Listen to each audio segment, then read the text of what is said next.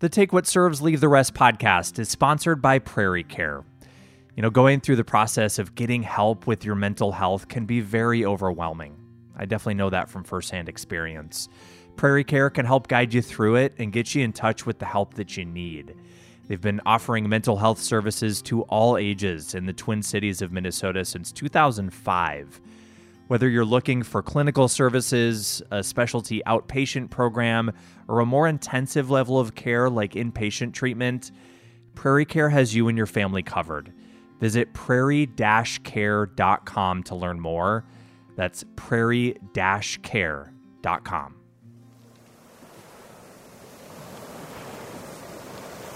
Hello, my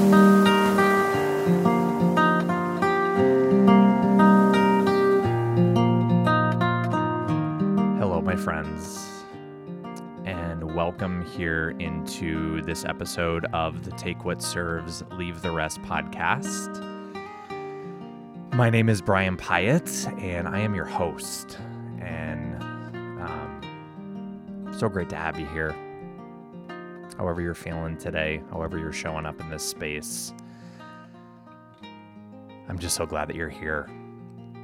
And w- talking today on the the episode about something that you know you, you can kind of maybe sense it in my voice that this is a, a topic here today that man i don't even really know exactly the words to put to this um but i'm i'm to do my best and let you know that we're talking today about a lot of the recent news and conversation and things happening when it comes to the LGBTQ plus community around our country. I'd say especially with transgender and non-binary communities. I as I as I journey through this thing called life, I am reminded over and over and over again the importance of of safe spaces. Safe spaces to express what's coming up inside of us. Safe spaces to be with another human safe spaces to to be who we are and, and allow that human experience to to flow. And i think what what breaks my heart the most about some of the legislation and um, things happening in a number of states around around the country right now is it it feels like the exact opposite of that in many ways.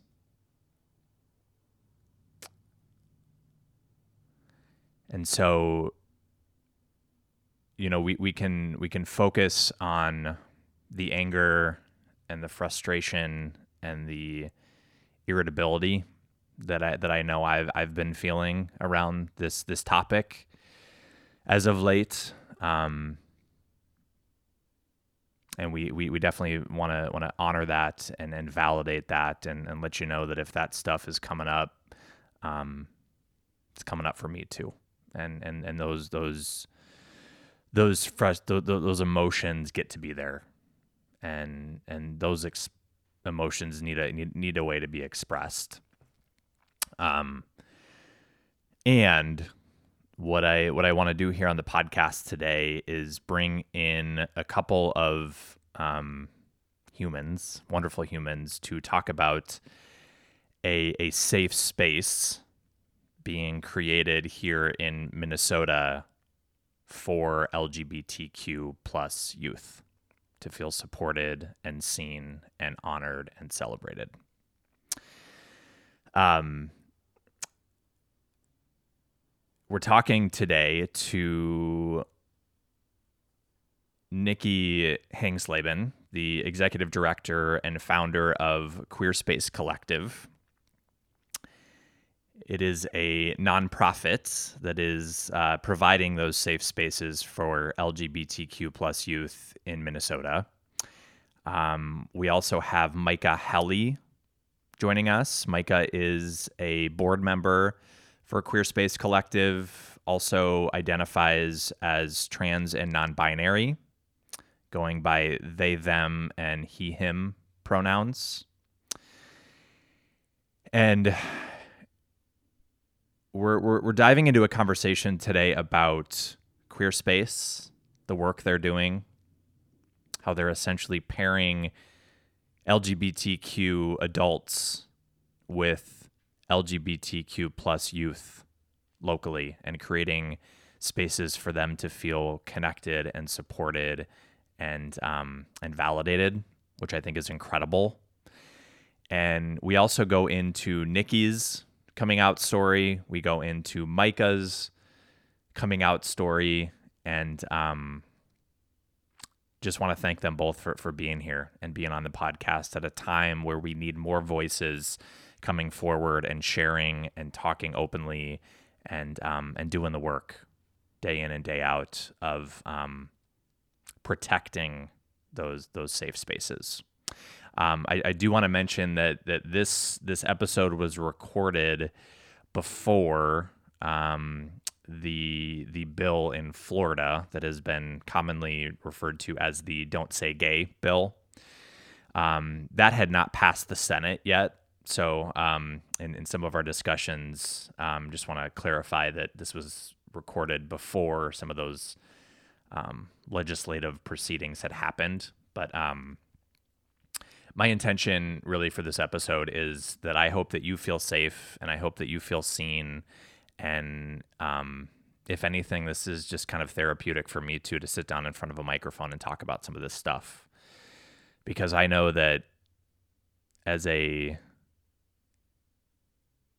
gay identified cis male, um, I needed those safe spaces when I was younger. I needed those safe spaces to be um, able to express what was coming up for me. And um, the things that are happening in our world right now that are, I, I feel like, out of a place of fear and out of a place of um, very rigid ways of thinking are um, trying to prevent those spaces from being available to um, to kids who who need it very very desperately. And so, um, thank you for allowing me to just share here a little bit, um, giving myself kind of an outlet to express to all of you kind of what's coming up for me, and um, and I hope that this serves you in some way. So. Um, I'm going to go ahead and step aside, and we will go ahead and, and toss it over to my conversation with Nikki and Micah.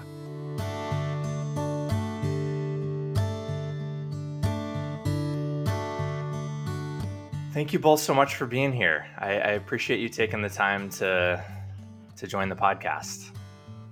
Thanks for having us, Brian. Really excited to be chatting with you this morning. Yeah, honored to be here. I'm kind of wondering if we can kind of go into the, the coming out process for each of you, because I know it can be um, really helpful for people that especially might be in that process to kind of hear what other people have gone through when it comes to that. Um, I, and, and I, I want to preface this by saying I know that's like a huge question, and there's a lot that goes into the coming out process. It's not something that can be um, just summarized in like a minute on a podcast. But is there maybe is there anything from the coming out process or that journey for you, um, Micah? Let's start with you that that you would want to share with people that are that are listening. Yeah, sure. So I'm trans and non-binary, and uh, I always tell people that I came out twice. Um, third time's the charm. But uh, the first time I came out was gay in college, and then I came out as trans masculine non binary after college. And, you know, thinking about those experiences, um, you know, I, I think back and I'm like, wow, I wish I would have come out sooner because at the time um, when I made those decisions, it was like, wow, I could have been feeling this way for a long time. This feeling of authenticity and alignment within myself. Um, and there was a sense of sadness too, like man, I had been missing out for so long.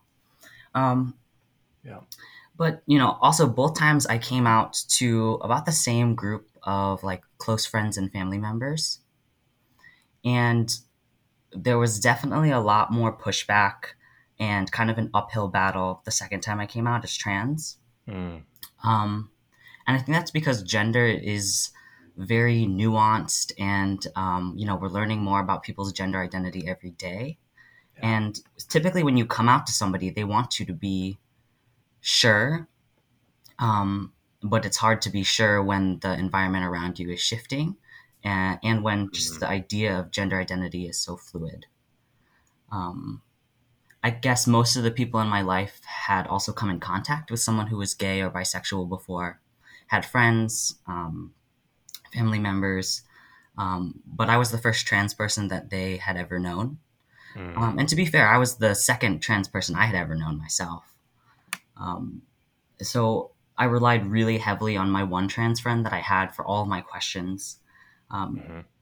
And uh, I was at a point in my life where I was really comfortable with being kind of a more butch, masculine lesbian but I still had a lot of unanswered questions around certain anxieties around my body, my clothing, my presentation, um, as well as the term lesbian just always felt a little disingenuous to me, for me. Mm. Um, and then that's when I really started to turn online and connect with more trans and queer folk um, that I didn't have, you know, in person. Um, and that's when they introduced me to the term non-binary, which, you know, growing up, I knew about um, you know, tra- the trans community a little bit and had a, a, pretty narrow view of what transitioning looked like or could look like. Mm-hmm. Um, and I think, you know, my folks definitely had the same opinions um, and ideas around um, transitioning from, you know, a binary male to a binary female or vice versa. And I really strongly identified with this, like, almost magical third category of, like, I can transition from female to, like, an in between or like an undefined, and that felt really liberating to me. Mm. Um, I didn't have to fit any specific mold, and you know, I think coming out as trans and non-binary, in a, in a sense, was kind of like a double whammy yeah. um, of emotions and confusions for a lot of people, including myself. But a lot of people really did rally around me and support me, um, even though they didn't quite understand it from like a lived per- perspective or lived experience point of view. Yeah. So really thankful to have the people that I have in my life. Yeah, well, thank you, Micah, for sharing all of that. And we'll, we'll go deeper on some of those things here in just a bit. Um, but just so grateful for um, you letting us in a little bit on on the journey that you've been on. And Nikki, how about you? Yeah, um, Micah, that was so like profound and beautifully articulated. um, my experience was quite different. Um, I grew up, uh, my mom dated women when I was a kid um, when I was like in my teenage years. Um, and we moved from Bismarck, North Dakota, where it wasn't very easy or safe to be out, um, nor were there just job opportunities and a lot of other factors. But we moved to Minneapolis. Um, and so during the 90s, I grew up with this like crew of, of lesbians. And I'm not a big fan of that word either, but you know, a crew of lesbians who were all mm-hmm. like in their 20s and 30s um, while I was in my teenage years and would go to all of these parties and gatherings, and they were, you know, very much became our family, um, our chosen family. Um, so while I was still dating boys, um, I was just surrounded by queer community, which was amazing because when I came out in my early 20s, I already had this amazing community and I had been surrounded by adults who not only were out, but we were really proudly out. I mean, I remember hearing as a kid, like, God, I love being gay. And oh, there's something about, you know, queer folks that once you come out, the authenticity that comes along with that um, is just really genuine and important and um, liberating. So that was the environment I grew up in. Um, I definitely, you know, have family who still don't really approve of of my lifestyle or or my kids or my family and aren't inclusive. So it's not like it's always been a you know totally easy ride but just really having that foundational support's been incredible and you know part of what um, part of the foundational energy behind Queer Space Collective and, and working to provide that type of support for the youth in our community. Yeah. So that's a little bit about me and my journey. Beautiful. You mentioned Queer Space Collective, and, and I want to talk about that a little bit. Um, I know, Micah, you're on the board of directors for Queer Space. Um, Nikki, you're the executive director and founder. Um, what is it for people who have never heard of it, um, and, and, and why did you start it? Yeah, so Queer Space Collective. So our mission is to create space for LGBTQ plus youth to feel safe and empowered to be their true selves. Um, and really, we're creating community um, and and space for them to just be able to show up. Um, it was, you know, I was seeing a lot of statistics with LGBTQ youth. I was seeing that they're five times more likely to attempt suicide than their hetero peers that they make up 40% of the youth homeless population. And when I started looking around at the various resources for LGBTQ youth um, and talking to folks in the community, I just saw a really big gap in what's being provided. There's, you know, quite a few programs like gender sexuality alliances in the schools that are doing a great job of creating space for them. Um, and there's some programming at local homeless organizations, but there's just not a lot of, of, of places and space for them to be able to show up and feel safe and not feel judged and not worried about being harassed by a community um, mm-hmm. who doesn't always accept them.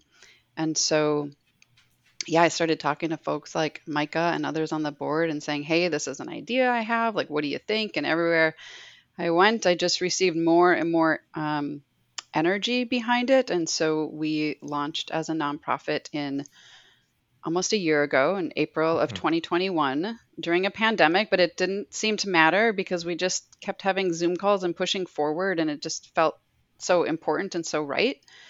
Um, through this program, we have a mentorship program called Queer Space Hangouts. It's kind of like a queer version of Big Brothers Big Sisters, where mm-hmm. LGBTQ youth are matched with an LGBTQ adult. And then they hang out in the community once a week. And that could look like grabbing a coffee or going for a walk or bowling, kind of whatever they're both interested in. Yeah. I think a lot of thrifting's been happening. um, and then we do monthly group events where the youth and the mentors can all show up together um, and can hang out, play games. We have speakers come in to talk about queer history um, and different types of activities. And again, really building that community of support for the mentees, but also the mentors who are yeah. also looking for additional community um, and really just creating these containers and these safe spaces um, for them to be able to just show up, you know, for a few hours and not have to not have to yeah. stress about how they're how they're showing up. So Micah, what is it? Incredible. Yeah. Yeah. I'm, I'm curious, Micah, from your perspective, what has it meant for you to be to be a part of this? It's been great, and I think I came across Queer, Queer Space Collective almost by accident. Um, I actually had just an amazing, just informal kind of mentorship opportunity uh, in my life that was pretty transformative while I was going through um, medical transitioning, and yeah. I was able to connect with uh, another trans person online through I think it was like Reddit at the time. And just to be able to like go through that same process with this person and and kind of day by day check in with one another I was really looking for a way to specifically help trans youth connect with one another. Mm. um, and then I came across Queer Space Collective and contacted Nikki and we had actually met before uh, and I was like you know like I'd love to learn more about this. We met up for coffee like how can I help? Where are you guys at? Um, and I think it's great because you know there are a lot of trans youth out there who have not felt supported by their community, not been supported completely by their GSAs, and there's been you know more of a need to specifically help and address trans and non-binary issues that I think I can bring some perspective to. But I think we have a, a great board of directors and great uh, staff here helping yeah. to make our mission a, a, reality. Yeah, and I know um, Nikki, this is something that continues to grow, right? And and, and it sounds like there's a lot of um, intention on this continuing to grow and reaching more people as, as you continue to move forward? Yeah. So we we're not even a year old. Um, so there's there's like so much yeah, there's so much ahead of us. So right now we're working with around 20 youth and, you know, anticipate working with 40 to 50 this year in the Twin City metro area. Um, we're also looking at expanding up into Duluth or maybe St. Cloud um, later this year. We're mm-hmm. talking to folks in North Dakota about, you know, is there space for this? Um, you know, I, I want to make sure that we're being really intentional about the communities that we go into and that we really partner with organizations that already exist and that, you know, we're clear that what we can offer and how we can collaborate is really something that the community needs. Um, We're mm-hmm. not trying to push an agenda or, you know, grow because we feel like we need to have more queer domination or yeah. you know anything like that but just like but there's again just such a deep need and if there's such a deep need in a place like Minneapolis where the space you know where we have a lot of lgbtq inclusive spaces like rural communities um, and some other states that are less inclusive i think the need there is even deeper so yeah. there's 5,000 mentorship programs across our country and, you know, less than 10 that really focus on LGBTQ youth. So our goal is just to just to create keep creating space for the for the queer and trans kids um, in our region and eventually across our country in whatever capacity that looks like. Did you consider naming it queer domination? Was that in the running when you were when you were coming up with the name? I've never said that out loud before. That was that was a first, right? Right for this.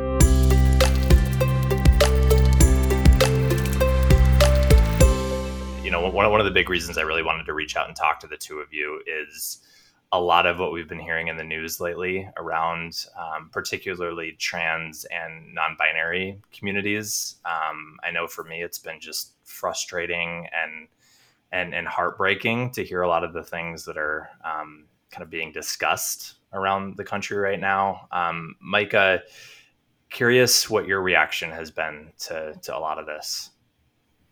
Oh my gosh, I'm just exhausted and overwhelmed by just a seemingly endless train of just bad, sad news. Yeah. Um, you know, specifically reacting to the Florida legislation, the Don't Say Gay, which is really looking to limit any discussion of sexual orientation or gender identity in the classroom, like, yeah, um, because it's deemed not developmentally appropriate.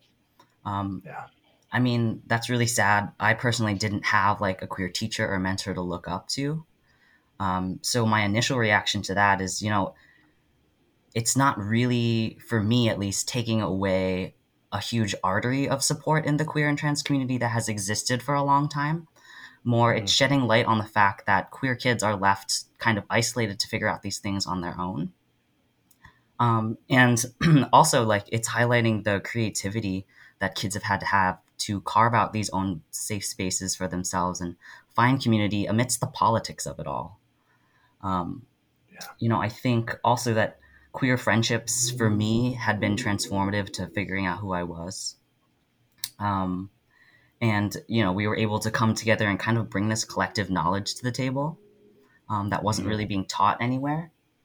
Um, and they helped me connect with support groups and different education and also really to help vet healthcare professionals and practitioners like mental health providers that were queer informed or trans friendly. Um, yeah. and just quickly touching on the anti-trans legislation in texas um, which is looking to really limit gender affirming care to trans youth and their families. Um, I mean, it's horrifying. It's not really backed by any rationale, not backed by any evidence. Um, and it's being proposed and pushed forward by politicians with political agendas who really don't have any education or expertise in these matters. Um, and it's horrifying that you know they're willing what they're willing to say to get votes and to get support.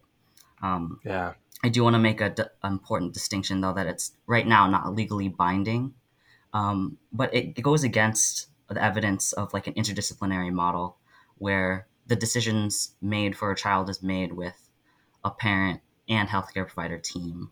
Um, yeah, it's sad, it's depressing, um, but it just speaks to the amount of work that we have to do um, especially yeah. with transphobia in this country. Yeah. Nikki, from your perspective, what have you noticed kind of coming up for you um, as being somebody who is so involved in this work um, as you've been hearing all this going on? Yeah, I mean, I think heartbreaking's a really great word and just angry. I mean, honestly, like even thinking about this, sometimes just the emotions are really makes me want to cry. Um, Yeah. it the the more I dive into this work and the more youth who come into our network, most I would say 70% of the youth we work with are trans. Um, I don't I just want to like wrap them in this like sweet bubble of um, protection. Um, you know, the mental health challenges, part of why they're showing up is because they're having mental health challenges. They're, you know, dealing with depression or anxiety or have attempted suicide or cutting. Um, and parents are reaching out to us because they don't know what to do. And they, yeah. you know, even the ones who are very supportive, um, you know, are still trying to figure out like, what does this mean and how do I support my child? And, um, I mean, speaking, yeah, to the the Texas legislation, like I have young children too, and I just can't even um, imagine. Um, you know, you try to do everything you can to protect your child and to make sure that they get the health care that they need and that and that they're safe and supported. And f- for this to show up, you know, on a political platform, mm-hmm. yeah, it's just it's crazy town.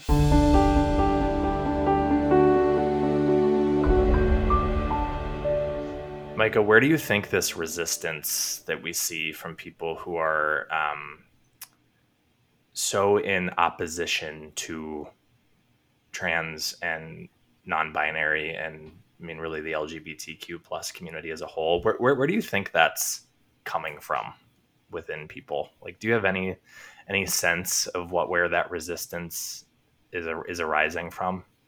Yeah, you know, I don't have you know a clear answer for you, but um, Nikki and I the other day testimo- uh, testified in support of banning conversion therapy in the state of Minnesota. Mm. Um, and you know, I think it, it brings up uh, a reality that being gay, being trans, um, can be scary, can be dangerous to people who you know are affected by it. They can't be out.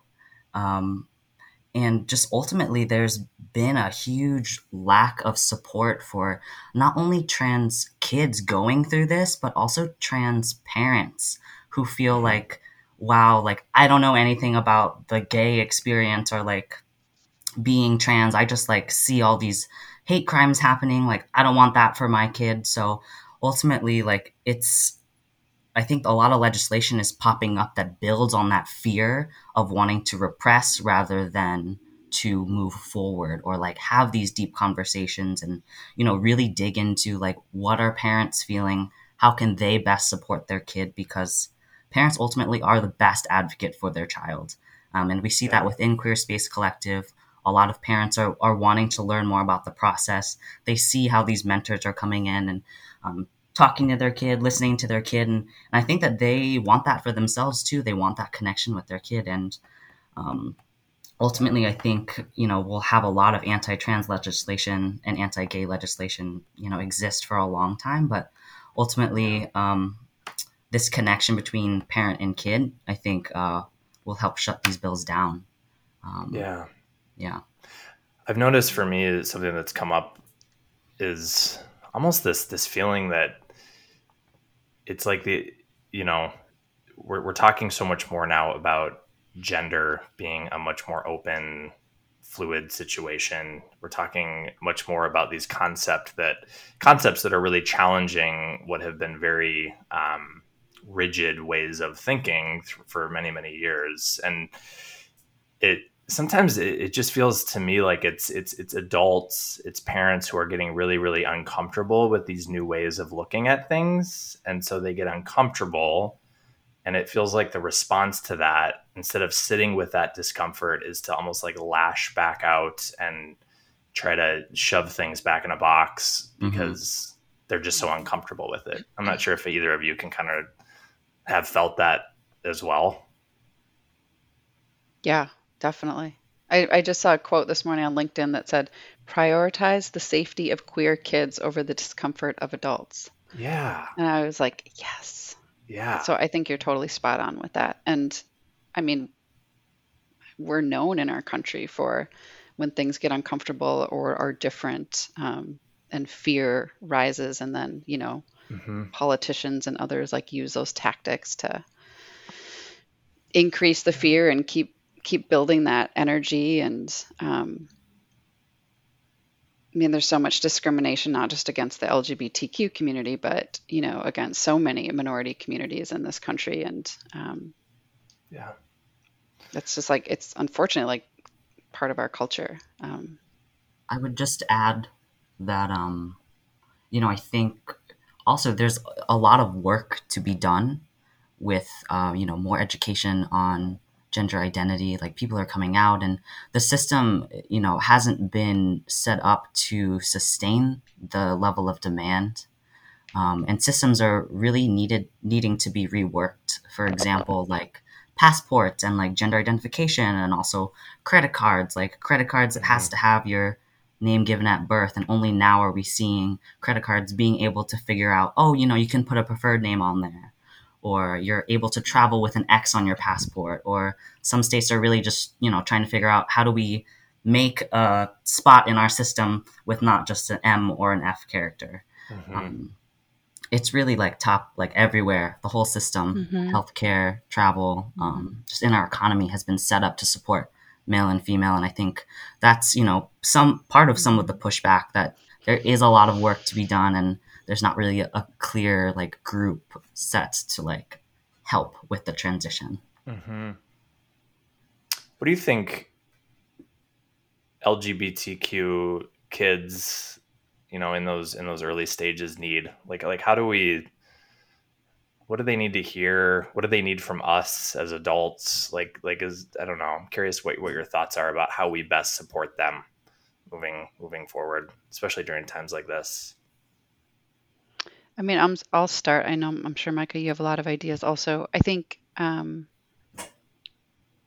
I think one thing that I've learned just over the last year, of really digging into this work, is we all have the right to show up however we want um, and use what pronouns feel right, use what names feel right, use what, you know, expression. Um, we, we all have that right, and, and youth have that right. And the more we can I think accept that and the more we can relay to them that however they choose to show up is beautiful. And you know youth are teenage they're teenagers right? Like they're mm-hmm. they're questioning regardless of whether you're gay straight um, however you show up right? Like that's just a, a time in your life when you're transitioning and questioning and and it, exploring who you are. And that can be a really exciting time if we can give them the space to do that. Um, and so I think you know as much as we can communicate to that to them and and create space for that, I think is really really important. And we can do that as as teachers, as parents, as community members. You know, it's mm-hmm. really easy to say, "My name is Nikki. I use she/her pronouns." That signals. That's like a such an easy way to signal to young people and anyone that you can use like show up how you want. You can use what pronouns you want. So I feel like if if if we can do like one little thing, it's like just use your pronouns when you introduce yourself. That that can go just a really long way and help educate others. Have tough conversations. Um, I mean, my mom, who came out in the '90s, right? Her and I are having conversations. You know, now she's in her mm-hmm. 60s and she's like, I don't understand they them. Um, like what does this mean? Like that feels awkward to, to use my pronouns um, mm-hmm. you know and, and just navigating that. So i think it's a really i mean it's a really exciting time in a lot of ways um, because there is more space to have these conversations than there ever has before. So as much as we can embrace that um, especially f- for the young people is really important. Yeah and i would also add that i think that there's so much power in just getting queer youth together in a room to talk, to play games, to have fun, and to talk about their kind of their stories in a less formal setting. Um, you know, mm-hmm. in creating safe spaces for youth, I think it's essential that um, you start with the fact that queer and trans youth are the experts in their joy and also in their pain, so that uh, any solution around queer youth has to be centered by their experiences, um, and they should mm-hmm. absolutely have a place at the table for informing a direction of any organization. So I think you know adults can do their due diligence, do their research, and, and find organizations that are really coming at supporting trans youth with more of a holistic lens.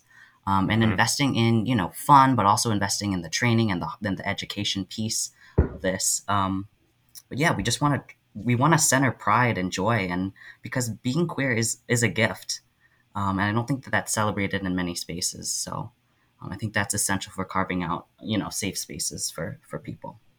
Yeah. In, in, in what ways do you look at being trans as a gift. tell me more about that.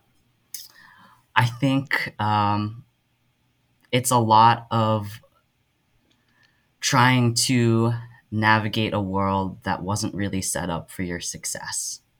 Mm. So it's a gift in that you rely really heavily on your own sense of self. Um, like, this is me, even though, you know, all these institutions don't recognize me as a person or don't recognize my feelings or put up all these barriers to like you have to feel this way for this long of a time to be recognized to get this. Like there are so many barriers and there's so much power in queer friendships um, for support through all the politics of everything else. Um, yeah. so it's a gift in that we kind of we're fighting for ourselves but we're all also fighting to make sure that the kids and the adults that come behind us um, are cared for in a way that that you know we didn't have or we were fighting for at yeah. the time. What uh, what have you learned most about yourself, Micah, throughout this entire journey that continues to unfold? Hmm, that's a good question. Everyone is exhausted, and sometimes it's exhausting talking about you know experience and trauma. Mm-hmm. But there's a history of people who came before me um, trans women of color specifically who opened the doors for me and it will consistently be an uphill battle to be recognized and to find a place to be um, happy and supported and heard um, mm. and ultimately the support of my family and friends has has gotten me through the highs and lows of it all um, i couldn't have done it without a support group and you know, even talking to some of my friends, they're like, "Oh, you know, just meeting you and talking to you and just seeing the the change in in your emotions and your happiness. Like, I've been able to talk to my family about they them pronouns, and like I have a trans friend and they're awesome and they're doing great, and kind of dispelling all these stereotypes that have lived, and um, you know, dispelling a lot of the misrepresentation in the media on trans folk. Mm-hmm. Um, it's been huge. I kind of have like an army around me that's like going at this cause. Um, mm-hmm. So you know, being able finding ways to ask for help, um, and also uh, you know make room for your own emotions because it, it is hard to to be going through this and to be speaking to your pain.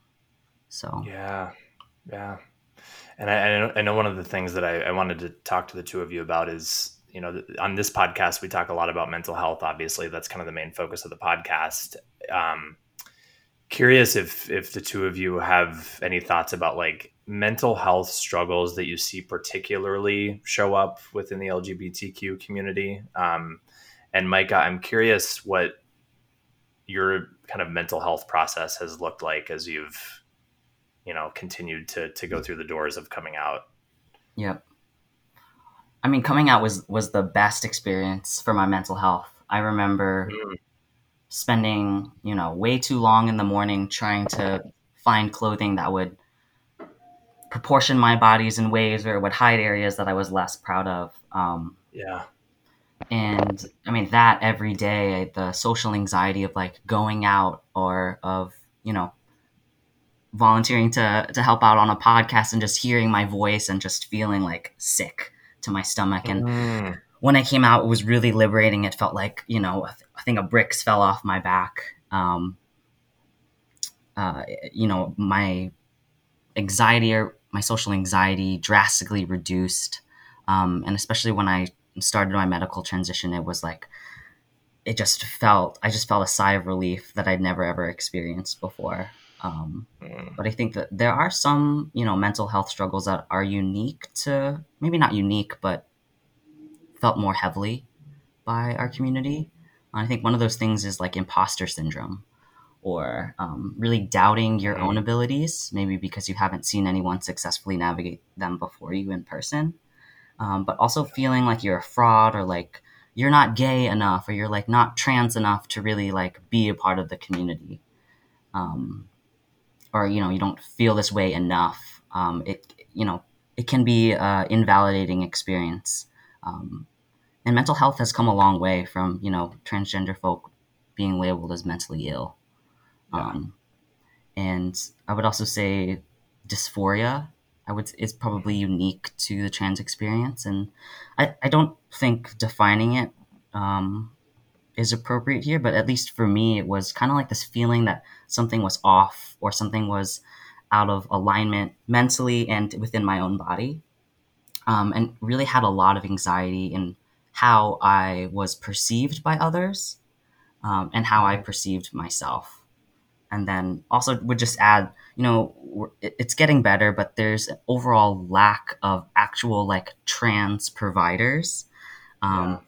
In the us to meet the demand of like people looking for therapists or um, you know primary care providers or like sexual health um, professionals um, yeah yeah thank you thank mm-hmm. you for sharing all that I, I, I think that's so many beautiful things touched on in there that I know will help other people. And I'm sure it is kind of exhausting to continually have to continuously have to kind of share that that piece of yourself. And so um, honored that you are willing to do that on here. So thank you. Yeah, of course.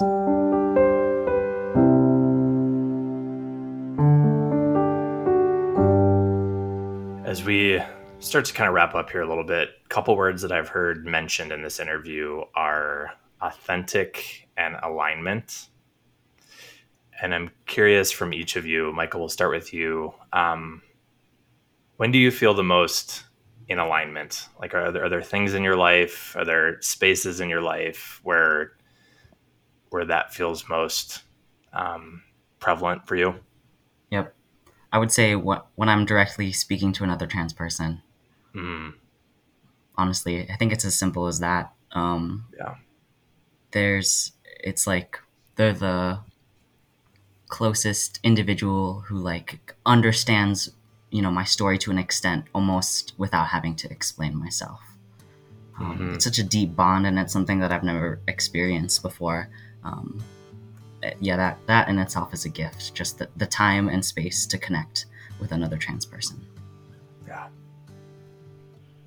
Yeah for me kind of similar, just being in queer community. Um, my partner and I have been together over 20 years, and we have mm-hmm. friends who have been part of our community for that long as well. And so we don't get together as often as we'd like to, but you know, whenever we're in space together and that chosen family, like I mean, just thinking about that makes my heart, you know, really mm-hmm. happy.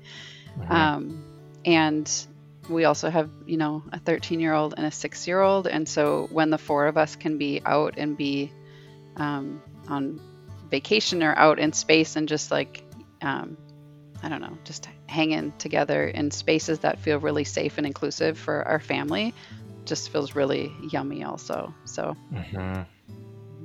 beautiful. Pretty simple oh, stuff. I, I was just right? gonna say what's amazing about that, right, is that both of them just have to do with connection, like connecting with another human. Yeah. Um, well, I, I want to thank both of you so much for for being on the podcast, being open to this conversation. Um, really, really grateful for both of you, what you're doing, how you're showing up for the community. Um, it's really important work, and um, thank you for all that you're doing. Yeah, thank you. Um, feel honored to share space with both of you and appreciate um, your vulnerability and willingness to to openly share, you know, about your journeys. So appreciate you.